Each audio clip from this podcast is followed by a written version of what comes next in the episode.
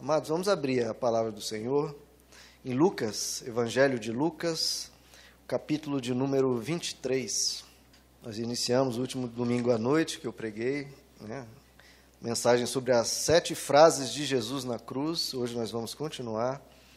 Então, quais foram as sete frases que Jesus proclamou na cruz? Né? Verso 32, Lucas 23, a partir do verso 32. Diz assim a palavra do Senhor. Dois outros homens, ambos criminosos, também foram levados com ele para serem executados. Quando chegaram ao lugar chamado Caveira, ou Calvário, ali o crucificaram com os criminosos, um à sua direita e o outro à sua esquerda. Jesus disse: Pai, perdoa-lhes, pois não sabem o que estão fazendo. Então eles dividiram as roupas dele, tirando sortes. O povo ficou observando e as autoridades o ridicularizavam. Salvou os outros, diziam. Salve-se a si mesmo, se é o Cristo de Deus o escolhido. Os soldados, aproximando-se, também zombavam dele. Oferecendo-lhe vinagre, diziam: Se você é o rei dos judeus, salve-se a si mesmo. Havia uma inscrição acima dele que dizia: Este é o rei dos judeus. Um dos criminosos que ali estavam dependurados lançava-lhe insultos você não é o Cristo? Salve-se a si mesmo e a nós. Mas o outro criminoso o repreendeu, dizendo: Você não teme a Deus, nem estando sob a mesma sentença. Nós estamos sendo punidos com justiça, porque estamos recebendo o que os nossos atos merecem, mas este homem não cometeu nenhum mal. Então ele disse: Jesus, lembra-te de mim quando entrares no teu reino. Jesus lhe respondeu: Eu lhe garanto, hoje você estará comigo no paraíso. Verso 44: Já era quase meio-dia e trevas cobriram toda a terra até as três horas da tarde.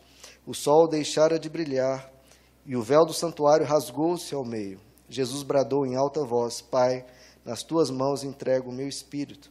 Tendo dito isso, expirou.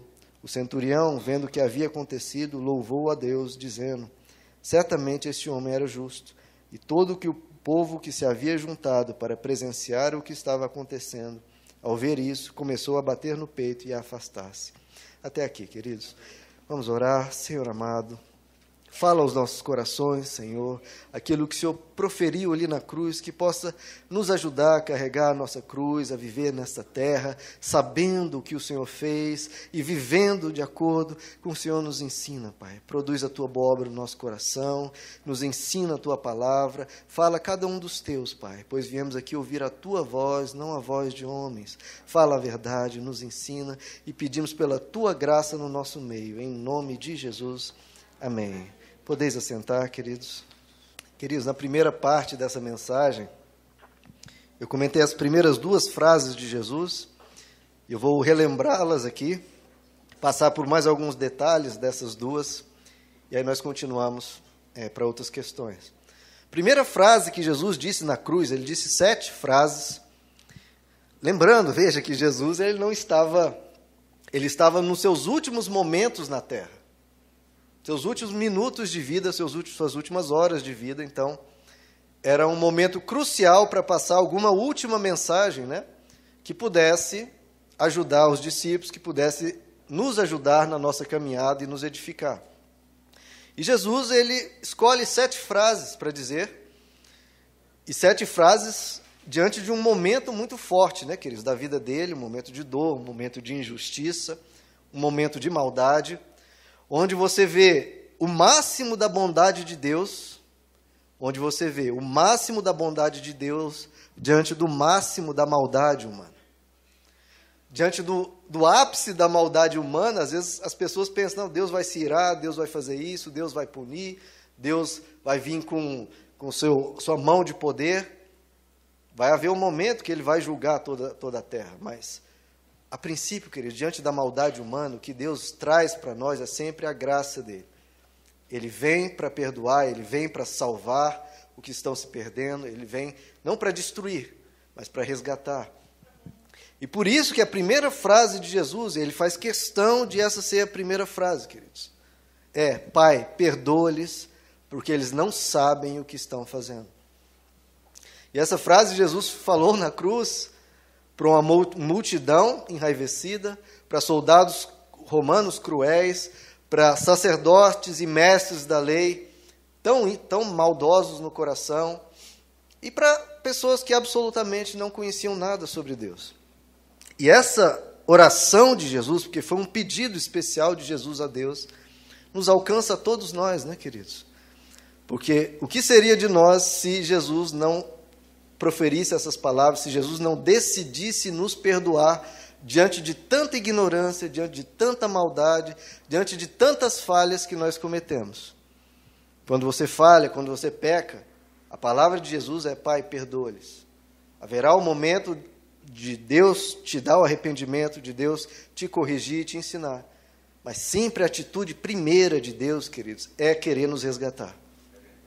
É querer nos trazer para junto dele.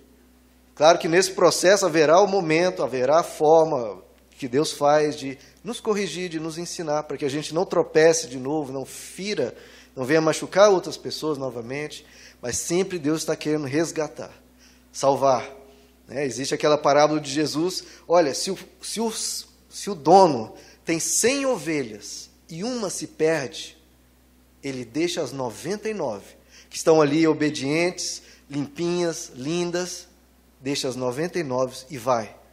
E corre distâncias, e passa por perigos, sobe e desce montanha, atrás daquela uma só, que parece que não faz diferença nenhuma. Quem tem 100 que diferença vai fazer uma? Não vai fazer diferença. Mas para Deus faz, queridos. Para Deus faz. Cada vida importa. Cada pessoa significa muito para Deus. Porque Ele ama, porque Ele é um pai. Por isso que Jesus chama Ele de pai. Né? Porque o pai pode ter cinco, dez filhos. Cada filho tem o seu, seu apreço, o seu valor, a sua importância. E o pai ama demais. Então, o objetivo de Jesus é resgatar.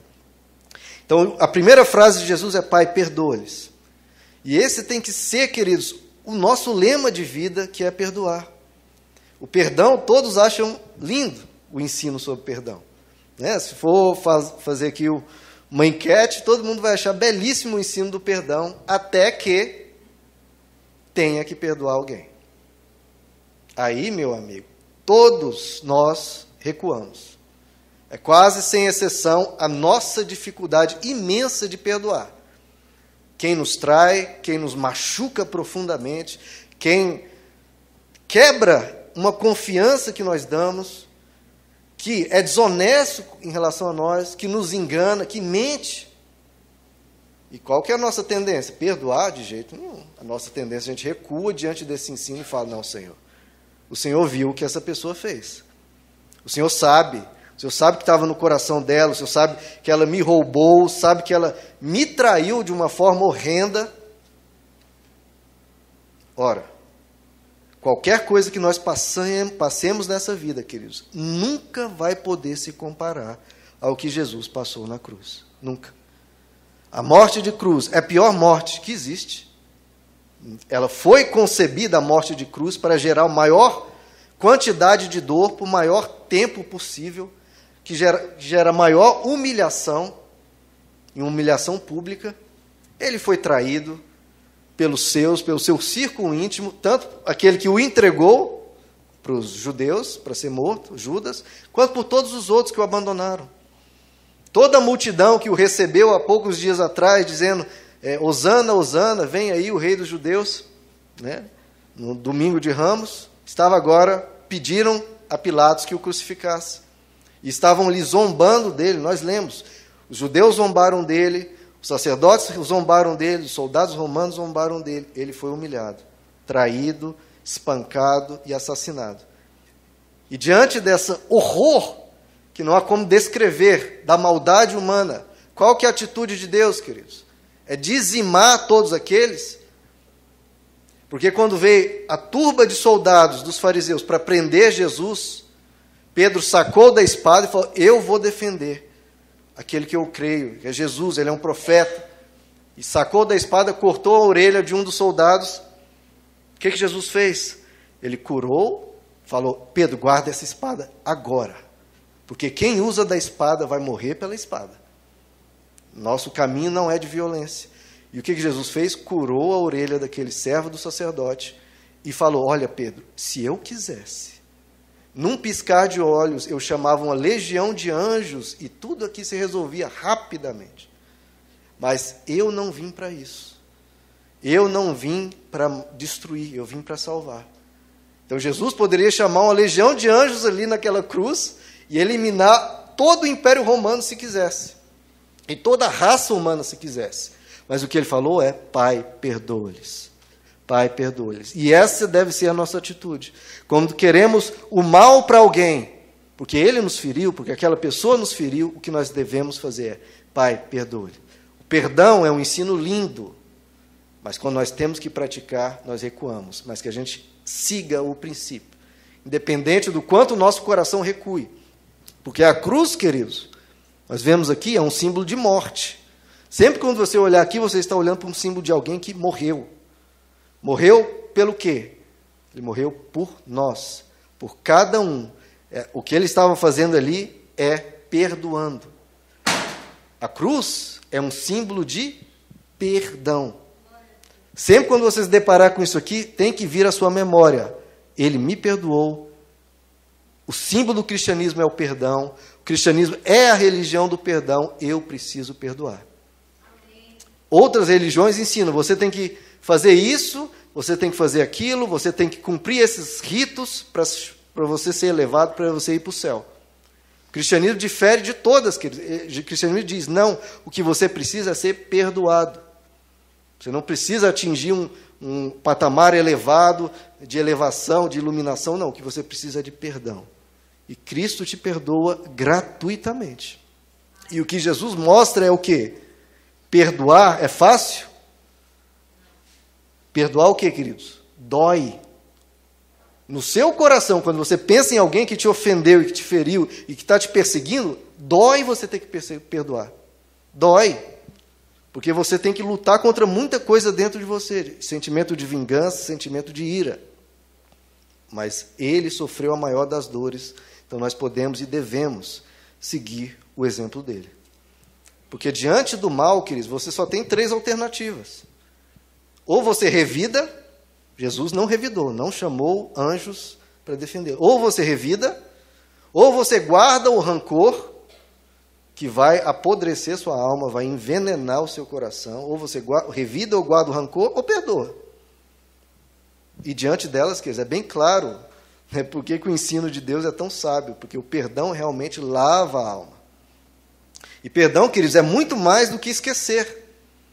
Né? Você não pode simplesmente, ah, não, eu vou esquecer o que a pessoa fez. Porque isso, queridos, é um truque que a gente tenta enganar a nossa alma, mas é um truque que não funciona. Não funciona. Você tentar, não, eu vou simplesmente esquecer. Isso é ilusório, queridos, porque é uma ferida que fica ali, pronta para ser aberta a qualquer problema que você tenha, seja com aquela pessoa ou com outra. Você esquece, entre aspas, mas perde a confiança nas pessoas, porque alguém te traiu, perde a confiança nas pessoas. Jesus foi traído por um monte de gente. E ele vai perder a confiança em mim, em você? Você vai perder a confiança em novos relacionamentos, porque os relacionamentos anteriores foram ruins? Não, você pode crescer em sabedoria, procurar uma pessoa talvez mais adequada, ou ficar um pouco mais vigilante, mas não perca a confiança nas pessoas. Para isso você precisa perdoar.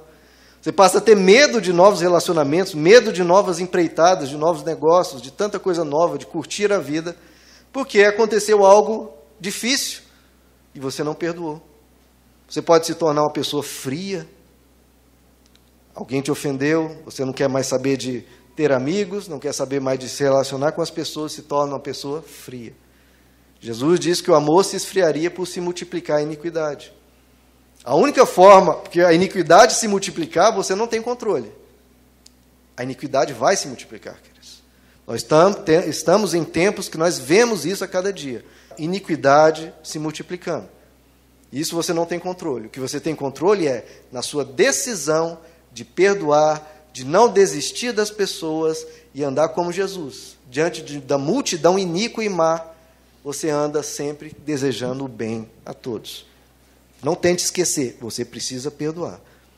Jesus diz que quem quiser salvar a sua vida, quem quiser salvar a sua vida vai perder. E quem perder a sua vida pelo Evangelho vai ganhar. O que isso quer dizer, querido? Se você tentar salvar a sua vida de ter que perdoar as pessoas. Não, eu vou me guardar. Eu vou me guardar numa redoma, eu porque relacionamentos machucam, porque pessoas fazem maldades, eu vou procurar salvar a minha vida. Vou procurar ficar mais recluso, não vou tentar novamente, né? As pessoas são muito más. O que que você faz tentando salvar a sua vida? Você a perde. Você deixa de viver.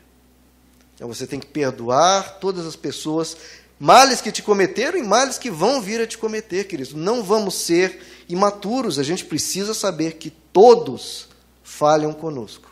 Todos, sem exceção, falham conosco. E muitos, muitos, muitas falhas você vai viver até o fim da sua vida. Você vai conv estar convivendo com pessoas imperfeitas. E as pessoas ao seu lado estão convivendo com uma pessoa imperfeita. Então, a solução, queridos, é perdoar. É perdoar para que você consiga salvar a sua vida. Porque se você perder a sua vida, muitas vezes sendo machucado, muitas vezes sendo ofendido, mas você vai poder viver. Você vai salvar a sua, você perdendo a sua vida, você vai ganhá-la, porque você vai conviver com pessoas, vai superar essas dificuldades, perdoando e vai manter relacionamentos, vai cultivar lares firmes e vai poder né, dizer: Eu venci, passei por tudo isso perdoando, na graça de Deus, tive forças em Deus para enfrentar essas dificuldades e perdoei para salvar a minha vida.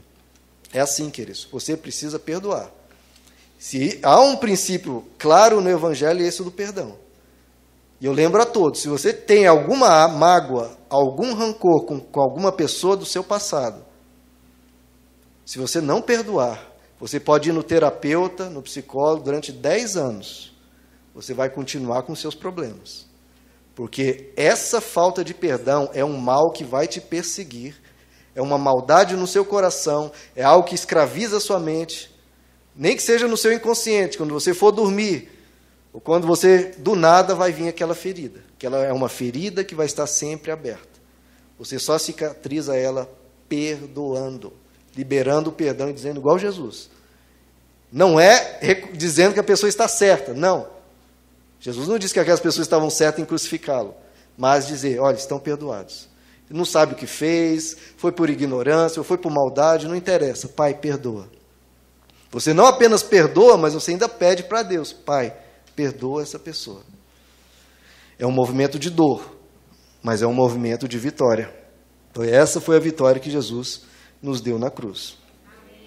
E o nosso chamado, queridos, é para sermos como Ele cristianismo é mais do que uma série de princípios. É mais do que uma série de princípios. Nós estamos aqui para seguir alguém, seguir Jesus. Nós somos discípulos de Cristo. Então nós seguimos os passos dele. O que ele faz, nós vamos fazer também. E o que foi que ele fez? Ele perdoou. Então nós precisamos perdoar, queridos. Quem é servo de Cristo é servo do que ele viveu e morreu pelo qual ele viveu e morreu, e ele viveu e morreu pelo perdão. Então nós somos servos do perdão. Não dá para ser servo de Cristo e não ser servo do perdão, queridos. Não dá. É algo irreconciliável. A marca do discípulo tem que ser perdão. Porque nós fomos perdoados, queridos, de tudo. Perdoados de tudo e para sempre.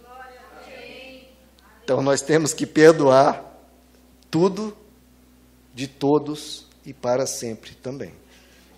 Como é que nós devemos orar? Quando perguntaram para Jesus, Jesus, como é que nós devemos orar? Ele falou: Vocês, quando orarem, orem assim: Pai nosso, que estais nos céus. E aí ele chega: Perdoe as nossas ofensas, assim como, da mesma forma, da forma exata, que nós perdoamos a quem nos tem ofendido. Então, essa é a sua oração. Agora, se você não perdoa, você vai estar orando como? Traduzindo, você vai estar orando, Pai, perdoa-me, da mesma forma que eu não perdoo essa pessoa. É isso. Se você não perdoa, a sua oração se transforma em: Pai, me perdoa assim como eu não perdoo tal pessoa. O que, que isso significa? Você está dizendo: Pai, não me perdoe. Traduzindo é isso: Pai, não me perdoe. É isso que você quer orar a Deus? Não, não é isso. Quem é servo de Cristo perde o direito. Perde o direito de odiar, perde o direito de guardar maldade para com outras pessoas, perde o direito de guardar rancor e perde o direito de brigar. Isso é ser servo de Cristo. E isso é sublime, é maravilhoso, extremamente desafiador, extremamente duro com a, com a nossa carne. Mas lá dentro de nós, nós sabemos que esse é o caminho correto. O perdão, queridos, do cristianismo não é opcional. Não é opcional. É o primeiro passo, na verdade. Quem quiser receber perdão tem que perdoar. Tem uma história de um general, acho que na Guerra Civil Americana, e ele comentou com John Wesley, né, que é um. Aliás, tem até um John Wesley aqui. Né? John Wesley foi um grande pregador cristão. E esse general americano falou: Olha, eu sou extremamente duro com os meus soldados, com os meus capitães, eu não perdoo ninguém. Não perdoo ninguém. E John Wesley virou para ele e falou: Olha, então eu espero que o Senhor nunca precise de perdão. Eu não perdoo ninguém, então eu espero que o Senhor nunca precise de perdão. Né, e eu acho que todos nós precisamos de perdão, né, queridos? Então, vamos perdoar. O segundo, a segunda frase de Jesus, leiam comigo, queridos, em Lucas 23, no verso 40. Então a primeira é: Pai, perdoa-lhes, porque eles não sabem o que fazem. Verso 40, o outro criminoso. Então vamos ao verso 39. Um dos criminosos que ali estavam dependurados lançava-lhe insultos contra Jesus, né? Você não é o Cristo? Salve-se a si mesmo e a nós. Mas o outro criminoso respondeu, dizendo: Você não teme a Deus, nem estando sob a mesma sentença, nós estamos sendo punidos com justiça, porque estamos recebendo o que os nossos atos merecem, mas este homem não cometeu nenhum mal. Então ele disse: Jesus, lembra-te de mim quando entrares no teu reino. Jesus lhe respondeu: Eu lhe garanto, hoje, hoje você estará comigo no paraíso. Queridos, então nós vemos duas pessoas na exata mesma situação. Os dois tiveram a mesma oportunidade, os dois estavam ao lado de Jesus. E os dois ouviram aquele ato divino de Jesus. Jesus dizendo: Pai, perdoa-lhes. Os dois ouviram aquilo e aquilo deve ter mexido no coração dos dois. Só que um rejeitou a Jesus e o outro quis Jesus e falou: Lembra-te de mim quando entrares no teu reino. E Jesus, a segunda frase de Jesus é: Hoje estarás comigo no paraíso. De novo, a segunda frase de Jesus é uma frase de misericórdia extrema. Porque primeiro ele ofereceu o perdão para quem não estava pedindo, ninguém estava pedindo perdão de Jesus, Jesus ofereceu gratuito para aquela multidão de gente má. E agora havia aquele ali específico uma pessoa má, talvez um assassino, um criminoso.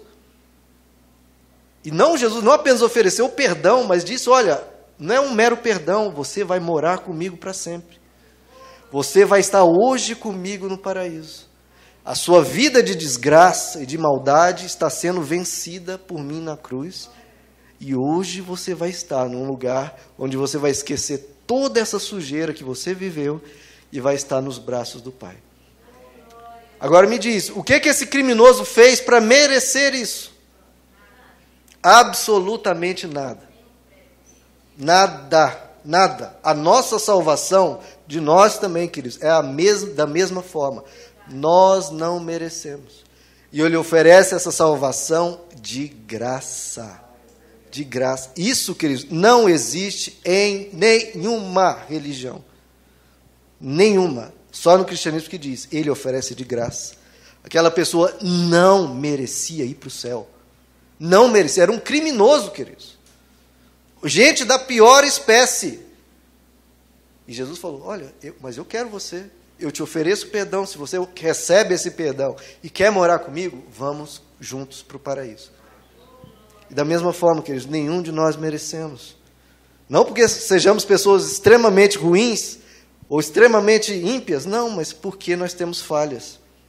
Deus sabe a quantidade e, não, e Ele não olha para nada disso, Ele perdoa e fala: Vamos, vamos comigo para o paraíso. E é interessante, queridos, que o outro ladrão que começou a insultar Jesus, ele fala: Olha, você não é o Cristo? Você está falando que você é Cristo, que você é o Messias, que você é o Filho de Deus, que você tem poder, que você tem autoridade, que você sabe curar. Se você é tão poderoso, ah, você diz que é poderoso, né? Não estou vendo nenhum poder nessa sua cruz aí, você está morrendo. Cadê poder? Estou vendo um homem fraco sendo esmagado por homens maus.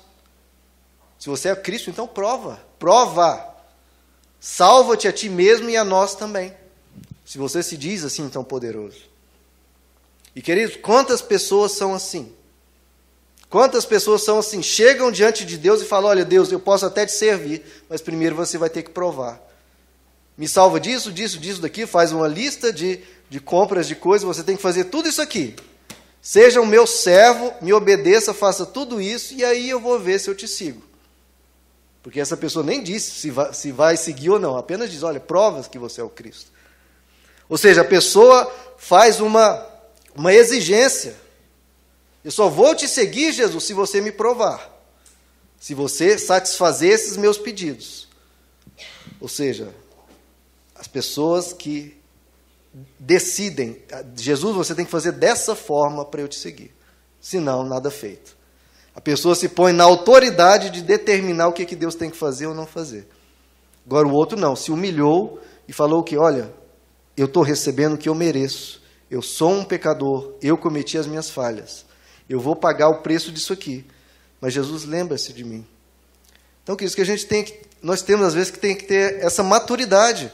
Um ladrão exigindo e o outro reconhecendo o que eu estou sofrendo é por males que eu cometi. Eu cometi esses males. Se Deus quiser me salvar e me abençoar, que bom. Mas se Ele não o fizer, a gente tem que ter a maturidade, queridos. Nós temos que ser homens, bater no peito, ó, ser homem, ou então eu sou mulher e eu vou reconhecer, eu falhei. O que eu estou sofrendo é culpa minha, não é culpa de Deus. Eu não posso exigir de Deus algo que é uma falha minha. Esse ladrão aqui foi muito maduro. Tem gente que às vezes administra, é desonesto, ou administra extremamente mal as suas finanças e vem até Deus pedindo ajuda. Deus ajuda imensamente e pode socorrer-nos das piores falhas nossas. Mas nós temos que saber, Ele que está no processo. Ele que vai guiar o processo. Você não pode impor exigências a Deus. Deus, eu só vou continuar te seguindo se você salvar a nós aqui nesse momento. Não. Nós temos que ter a sabedoria desse outro ladrão. Olha, Senhor, é culpa minha. Se o Senhor puder me salvar, me salva, Senhor. Tem misericórdia de mim. Mas o que mais importa é: lembra-te de mim no teu reino. Isso é o que mais importa. Não coloque restrições, exigências a Deus, queridos. Ele sofreu injustamente e aguentou. E nós, quando nós sofremos, queridos, é justamente causa dos nossos pecados, dos nossos erros, etc. Então, que a gente reconheça, peça a ajuda de Deus, mas, se ela demorar, ou vier de outra forma, etc., fala, Senhor, foi falha minha, mas tem misericórdia de mim, mas não coloque exigências, não exija coisas para continuar fiel a Deus, não, permaneça nele sempre. E outra coisa que é importante é, nós temos que ter esse olhar de graça que Jesus teve olhar para cada um, mesmo a pior pessoa, e falar: não, essa pessoa tem chance de ser salva. Essa pessoa tem chance de ir para o reino de Deus. Mas como? Já é um criminoso, já está condenado à morte, ele tem mais uma hora de vida. Sim, mas enquanto ainda está vivo, enquanto ainda há respiração, essa pessoa pode ser salva, ainda há esperança. Que a gente tenha esse olhar de graça para com as pessoas, queridos, porque o que eu vejo muitas vezes nos evangélicos é um olhar de condenação. Ah, esse aí vai para o inferno. Olha aquele lá, que é uma pessoa não presta. Deus pesa a mão nele. Deus, Deus vai se ver contigo, viu, meu irmão? Você vai para o inferno. Não condene as pessoas, queridos. Tem esse olhar de Jesus, olhar de graça. Olha, você quer? Não quer? Amém. Fique em paz. Que Deus possa te alcançar amanhã, ou o mês que vem, ou ano que vem. Sempre tem esperança, queridos. Pelo seu familiar, pelo seu amigo, quem quer que seja. No último momento, aquela pessoa pode repensar a vida e ser salva. Então não desista de ninguém. E não tente, como Jesus ensinou, separar o joio do trigo. A gente nunca vai saber quem é o joio e quem é o trigo até o fim, onde vai ser revelado. Até lá, ame todo mundo diante da possibilidade daquela pessoa ser salva. Tendo o cuidado, claro, daquela pessoa ser um joio, então você tem que sempre vigiar, né? não seja inocente, porque a pessoa pode te enganar, mas ame a todos sem exceção, para que muitos possam ser salvos. Existe a história de Jonas, né, queridos? Que Jonas havia a cidade de Nínive, uma cidade extremamente cruel, capital do Império Assírio, o império que dominava a época, um, pessoas cruéis. E Deus falou para Jonas: vai lá e pregue para que as pessoas sejam salvas. E Jonas falou: não, mas eu não quero que eles sejam salvos, eu não vou. Mas por quê? Porque são ruins, são pessoas más, são pessoas horríveis. E Deus fala: vá lá e pregue. E Jonas, o que ele fez? Era para ir numa direção, ele foi em outra. Ele foi para Jope, na Espanha. Deus, Deus envia uma tempestade, ele cai no mar, etc.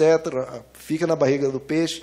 E depois, então, ele, convencido, entre aspas, por Deus, quase forçado a pregar, Jonas vai até Nínive, prega a cidade, 120 mil pessoas se arrependem. 120 mil pessoas se arrependem. Então veja, queridos, você pode olhar o maior criminoso, a pessoa mais corrupta, desonesta, impura, a vida sexual imoral e absurda, olhe com a possibilidade daquela pessoa ser salva. Não seja como Jonas. Eu não vou levar mensagem para aquela pessoa porque ela não presta. Não faça como Jonas, porque Deus diz: Olha, como é que eu não vou ter misericórdia dessas pessoas? Se elas não sabem discernir a mão direita da mão esquerda. Todos, queridos, Deus, Deus deseja que todos sejam salvos. Está lá em 1 Timóteo capítulo 2. A vontade de Deus é Deus deseja que todos os homens sejam salvos e cheguem ao conhecimento da verdade.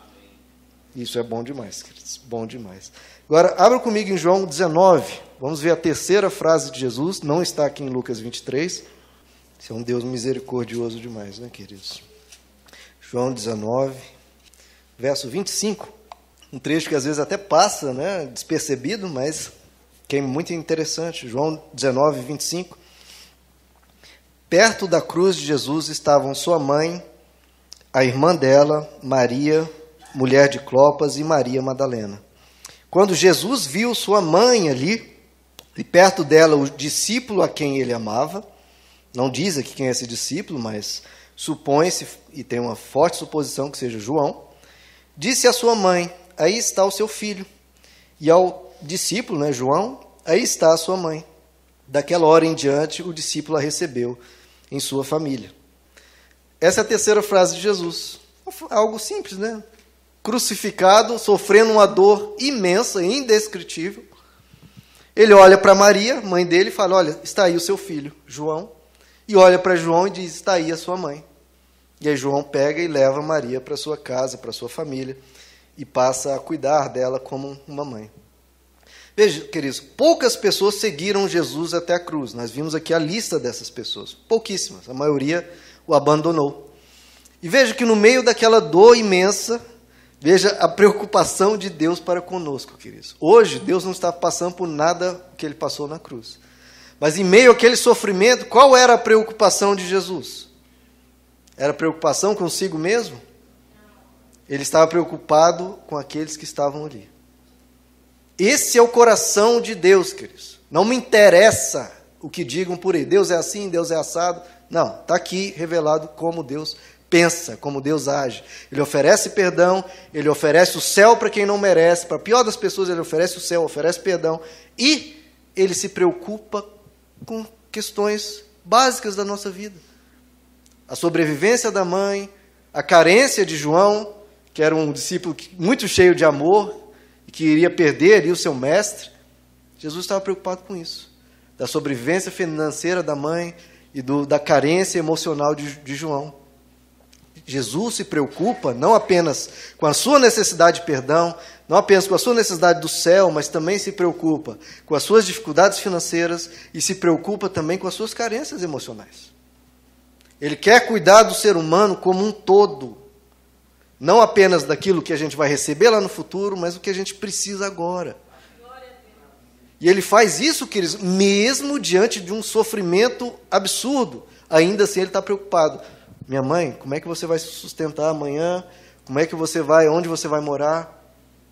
Será que você vai ter condições? Minha mãe, eu estou aqui sofrendo, gritando, mas João, cuida dela. E para João, João, você talvez está carente de uma mãe, está precisando de uma atenção. O João, o João aqui talvez fosse ainda um adolescente, ou saindo da adolescência, era um jovenzinho. E fala: Olha, mãe, cuida do João, ajuda ele, né, encaminha ele bem, dá os últimos ensinamentos para ele ser um homem de verdade. Olha a preocupação de isso na cruz, queridos.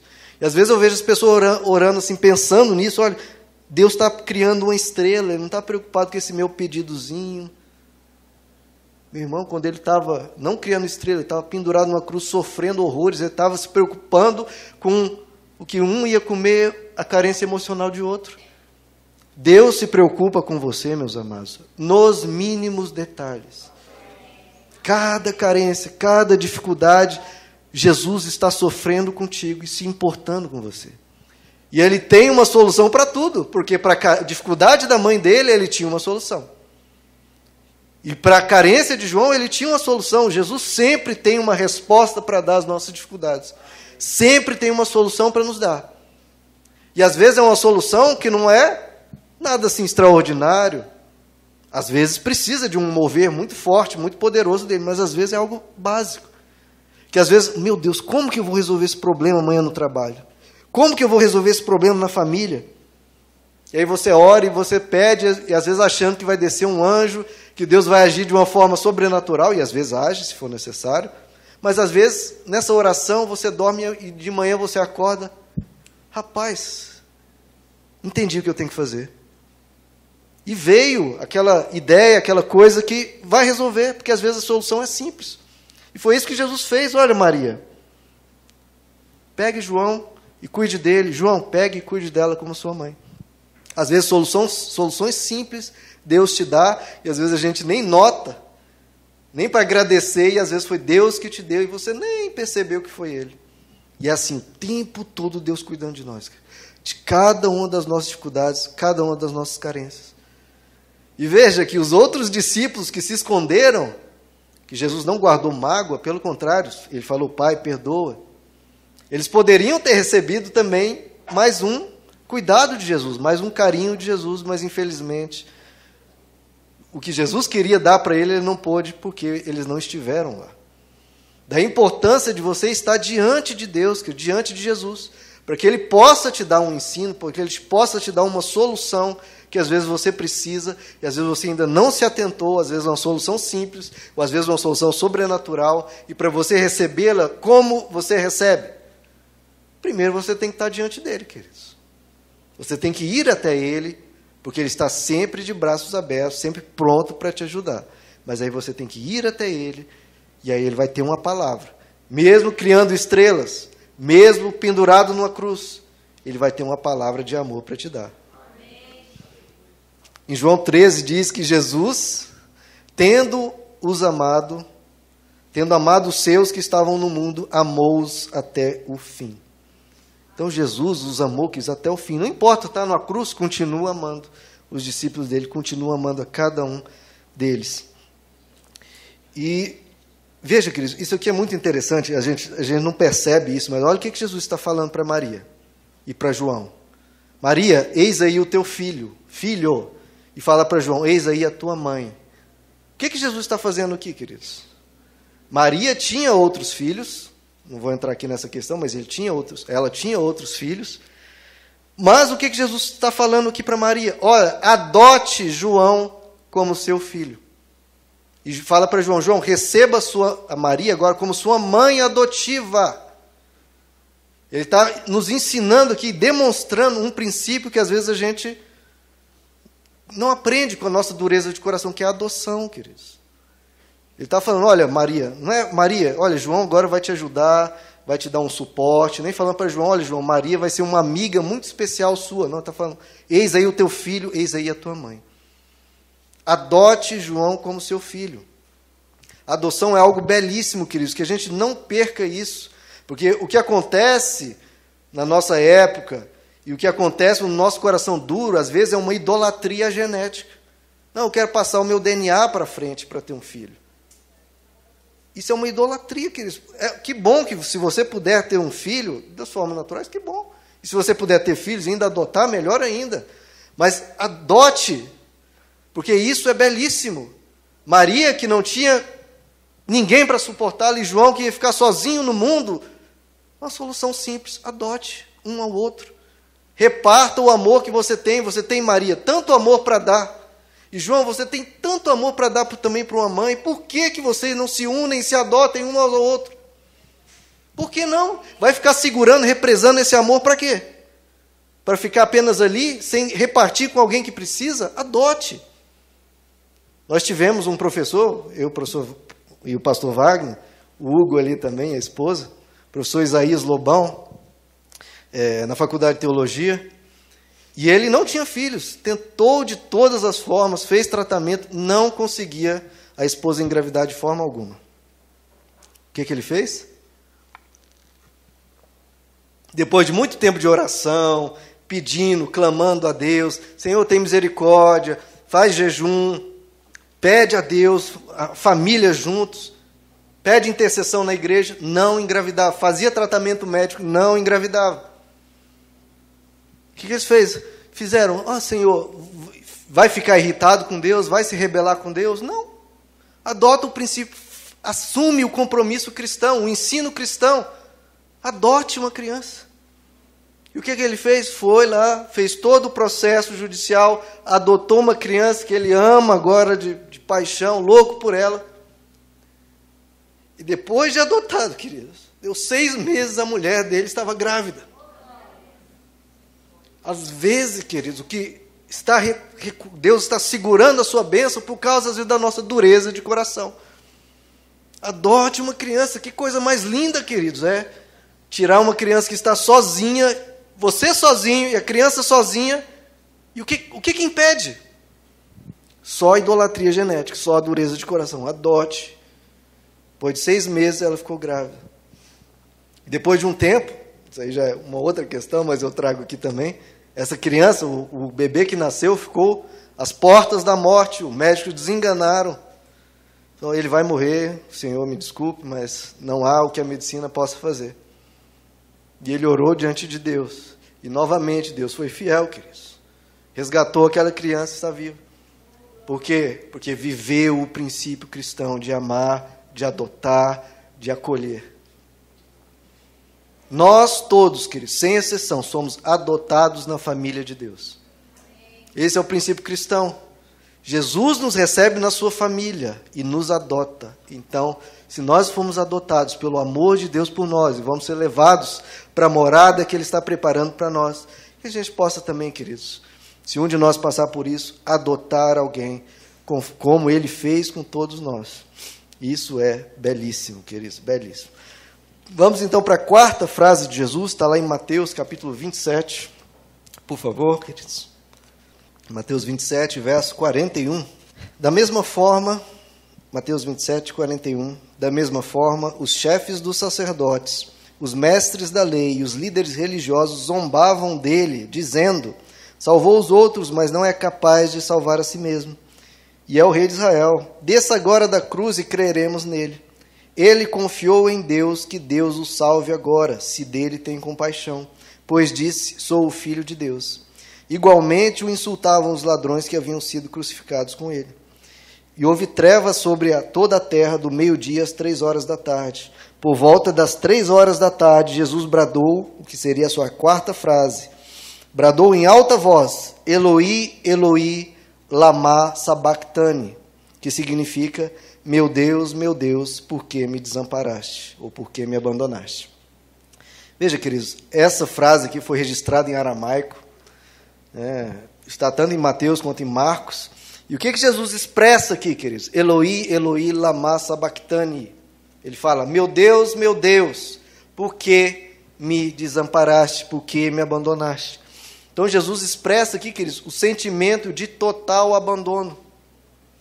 Jesus passou pela cruz, queridos, sem qualquer prestígio, sem qualquer né, amparo de Deus, Não, mas ele era Deus, então ele teve toda uma cobertura, ele teve uma proteção, ele não sentiu tanta dor. Não, queridos, ele foi sem qualquer prestígio de filho de Deus.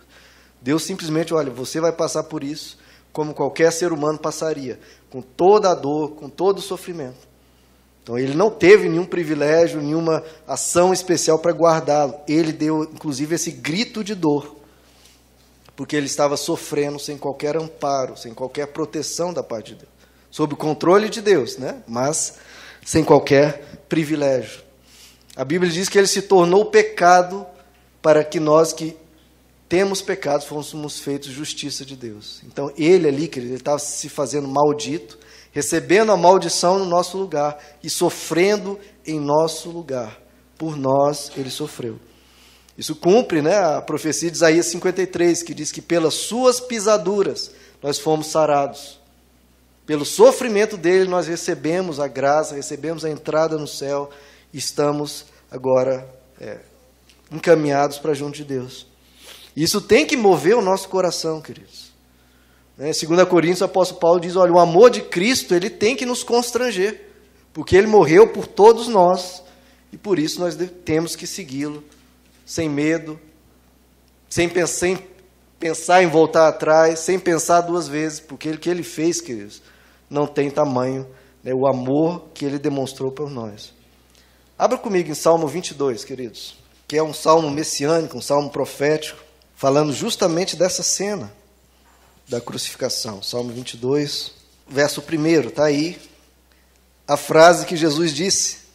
Veja que como a, cada frase de Jesus na cruz foi pensada, tanto é que o que ele cita lá, ele não é uma frase solta, ele está citando o Salmo 22, verso 1. Olha o que está escrito: Meu Deus, meu Deus, por que me abandonaste? Ou seja, Eloi, Eloi, lama sabachthani. E aí continua: Por que estás tão longe de salvar-me, tão longe, tão longe dos meus gritos de angústia? Quantas vezes falamos isso, né, queridos? Meu Deus, eu clamo de dia, mas não respondes, de noite não recebo alívio. Quantas vezes falamos isso, né, queridos? Tu, porém, és o santo, és rei, és o louvor de Israel. Parem aqui, queridos, olha que importante isso. Jesus ele está falando, e aqui no Salmo 22 também, olha, você me abandonou, você me desamparou, você não responde às minhas orações, eu estou clamando e não recebo nenhum alívio. Jesus está falando exatamente a mesma coisa. Só que o que, que ele fala a partir disso? Ele fala no verso 3: Tu, porém, és o santo, és rei, és o louvor de Israel. Tu és o meu Deus. Não interessa, eu estou passando por essas dificuldades, mas eu continuo apegado a Ti. O Senhor continua sendo meu Deus. O Senhor continua sendo o meu louvor, continua sendo o meu rei, continua sendo o meu santo.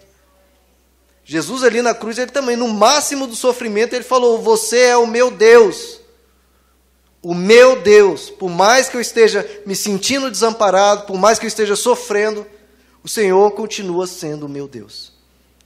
E é assim que o cristão tem que viver, queridos. Nessa dimensão, se vier sofrimento, porque virão, Jesus disse que neste mundo tereis aflições, então nós teremos aflições. Será que diante da aflição, o que, é que nós vamos dizer? Ah, o Senhor me desamparou, eu sabia que eu não podia confiar em você. Eu sabia que eu não podia confiar em você, olha eu sofrendo. Não. O que, que você tem que falar? Senhor, o Senhor me desamparou, eu estou me sentindo pelo menos desamparado. Mas por que, Senhor? Tem um propósito para isso? Tem um porquê para isso? Tinha um porquê, queridos, o que Jesus estava passando? Tinha. E o que, que aconteceu três dias depois? Ressuscitou. Deus largou ele lá apodrecendo? Não. Deus vai largar você apodrecendo? Não. Não. Você pode passar por momentos de abandono, por momentos que você se sinta desamparado, mas Deus está no controle de absolutamente tudo. Ele não deixa nada acontecer contigo se não houver um propósito, se não houver um porquê. A Bíblia diz que todas as coisas, todas, inclusive a cruz, porque nós temos que tomar a nossa cruz, todas as coisas cooperam para o bem daqueles que amam a Deus. É para o bem, não para a sua felicidade imediata, Talvez você fique triste naquele momento, mas aquilo vai gerar um bem no seu coração, vai te fazer uma pessoa mais forte, vai te fazer dar valores a coisas que você não dava valor antes, vai te levar a buscar mais a Deus. Você que às vezes estava frio, não estava buscando a Deus, e vem aquela chacoalhada. Ah, por que, que Deus me desamparou? Às vezes não foi Ele que desamparou, às vezes somos nós. Então, tem um porquê, tem um propósito. E ele fala: todas as coisas cooperam para o bem daqueles que amam a Deus, daqueles que são chamados de acordo com o seu propósito, para nos tornar semelhante à imagem do seu filho. Tudo que acontece na nossa vida, queridos, é para nos formar, nos transformar semelhantes a Cristo. Meu professor de, de teologia, professor Isaías Lobão, conhece a Bíblia, você lê um texto, Abre aqui, o povo de Sião alegre-se e regozije no Senhor, seu Deus. Ele fala, é Joel capítulo 2, 23. Você pode abrir em qualquer lugar e ler, ele te fala o capítulo, o versículo e o livro. Conhece todas as escrituras, mas às vezes o conhecimento literário não é o bastante, você precisa passar por uma prova. Ele passou e aprendeu o princípio da adoção, adotou uma criança, depois, por causa disso, recebeu uma criança no, na, na casa dele. Às vezes passamos por coisas. Ele se sentiu desamparado, se sentiu abandonado, sentiu que as orações dele não passavam do teto, não chegavam para Deus, que Deus não estava nem aí. Deus me abandonou, Deus me desamparou. E desamparou, queridos? Não. Ele está no controle, está trabalhando, está te transformando na imagem de Cristo. Está produzindo um bem que você ainda não está vendo. Voltemos aí para o Salmo 22. Ele clamou, não foi ouvido. Vamos desde o começo. Verso 1: Meu Deus, meu Deus, por que me abandonaste? Por que, Senhor? Por que estás tão longe de salvar-me, tão longe dos meus gritos de angústia? Meu Deus, eu clamo de dia, não me respondes. De noite, e não recebo alívio nenhum. E aí o verdadeiro cristão, o verdadeiro discípulo, age aqui, diante dessa situação, no verso 3. Tu, porém, Senhor, apesar disso tudo, És o santo, és rei, és o louvor de Israel. E aí ele começa a trazer a, memória o que traz esperança. Verso 4. Em ti os nossos antepassados puseram a sua confiança. Tantos cristãos, queridos, colocaram confiança em Deus. E está lembrando do passado, então vou colocar também. Confiaram e os livraste. Olha só. Se Deus sempre foi fiel, queridos, aos cristãos do passado e até a nós, nós mesmos, em dificuldades, Ele acabou nos livrando. Então você pode confiar de novo. Verso 5: Clamaram a ti e foram libertos. Em ti confiaram e não se decepcionaram. Não vai te decepcionar nunca, queridos. Olha o verso 10. Desde que nasci foi entregue a ti, desde o ventre materno és o meu Deus. É isso que você tem que dizer sempre. Diante da calamidade, diante do desamparo, diante da dor, diante da cruz que todos nós passamos, das aflições, o que, que você tem que dizer? O Senhor foi o meu Deus. Desde muitos anos, desde que me converti, o Senhor é o meu Deus. E vai ser o meu Deus para sempre. Eu não vou recuar. A Hebreus diz: Nós não somos dos que retrocedem, mas que vão adiante, que vão em frente, que não recuam. É isso é o princípio do cristão. E o que, que acontece? Quem vive assim? Verso 24, aí do Salmo 22. Pois não menosprezou, nem repudiou o sofrimento do aflito. Não escondeu dele o rosto, mas ouviu o seu grito de socorro. Então ele ouve, queridos. Você pode achar-se desamparado, pode se achar abandonado. Deus está ouvindo tudinho. Está ouvindo, vendo as suas reações e só esperando o momento certo para vir um socorro, depois de ter produzido o que ele queria no seu coração, te ensinado o que você precisa, precisava aprender, cumprido o propósito que ele tinha, às vezes, de fazer morrer em você algo que não era bom, e então vem o socorro. Ele não deixa de nos ouvir, queridos. Há um princípio de Jesus aí, um princípio de relacionamento. Diante da cruz, em vez dele se rebelar e dizer, você não é mais o meu Deus, ele diz, você é o meu Deus, e o será para sempre. Então, querido, diante da dor, não vire as costas para Deus. Pelo contrário, abra o seu coração. Abra o seu coração. Fala, Deus, eu estou me sentindo desamparado. Eu estou orando, não estou vendo solução. Pode abrir o seu coração, queridos. Ele entende. Não faça orações, entre aspas, mentirosas. Não, Deus, eu sei que está tudo bem, né? Eu estou com. Não, não, Deus, eu estou feliz. Não, não, queridos. Abra o seu coração, Senhor, eu estou me sentindo abandonado. Estou me sentindo. Tem um porquê para isso? Me mostra o porquê. Senhor, eu não estou bem. Abra o seu coração, queridos, porque aí sim Deus pode trabalhar. Deus trabalha na verdade. Não no fingimento. Fala, Deus, por favor, envia o teu bálsamo, me dá forças me dá coragem para enfrentar isso, me dá sabedoria, me dá uma direção, me mostra o porquê. Ou então mostra o porquê depois, né? porque muitas vezes a gente só entende depois. Mas Deus mostra. Então abra o seu coração, seja sincero com Deus. E, queridos, Ele nunca nos desampara. Jesus ele teve que passar pelo desamparo para que nós não fôssemos. Você nunca é desamparado. Vamos ficar em pé, queridos? Pai, perdoa-lhes, porque não sabem o que fazem. Ele nos perdoa, que nós possamos perdoar também. E Jesus disse para aquele ladrão, segunda frase, e diz para você que nós estaremos com ele no paraíso. Maravilhoso demais. Depois ele nos ensina a adotar as pessoas, adotar não apenas crianças, né, queridos, mas que nosso coração saiba adotar todos nós aqui que somos família, que a gente abrace a família da Dona Alzira, abrace cada um a Gleise falou ontem no culto dos jovens, né? eu tenho aqui como uma família. Porque a gente encara as coisas juntos, passamos por cirurgias juntos, passamos por falecimentos juntos, passamos por nascimento de filhos juntos, passamos pelos problemas juntos, porque somos uma família, adotamos uns aos outros. A, a, a Lucélia sempre chama meus filhos e fala: ah, a vovó está aqui, dá um abraço na vovó. Nós somos família, queridos. Vamos adotar uns aos outros, lembrando que Deus se importa com todas as nossas carências, não apenas da salvação eterna, mas das nossas carências emocionais, nossas carências financeiras. E diante do desamparo, queridos, diante de você sentir a dor, fale: Meu Deus, meu Deus, meu Deus, o Senhor é o meu Deus. Foi ontem, é hoje e vai continuar sendo meu Deus amanhã. E Deus ouve, queridos. Há um porquê para tudo e Ele nos ouve. Vamos orar, queridos? Senhor nosso Deus, obrigado por cada uma dessas frases que o Senhor falou lá na cruz, para nos deixar esse recado, Senhor, de que o Senhor nos perdoa diante das nossas falhas, das nossas dificuldades, o Senhor nos perdoa, o Senhor nos recebe para junto de Ti. Obrigado pelas moradas que o Senhor está preparando no céu para todos nós por ter acolhido a dona Alzira, porque acolherá cada um de nós, porque a morte se traz uma dor pela falta da pessoa perto, é uma alegria, porque sabemos que essa pessoa está num grande gozo, num grande regozijo, está junto contigo.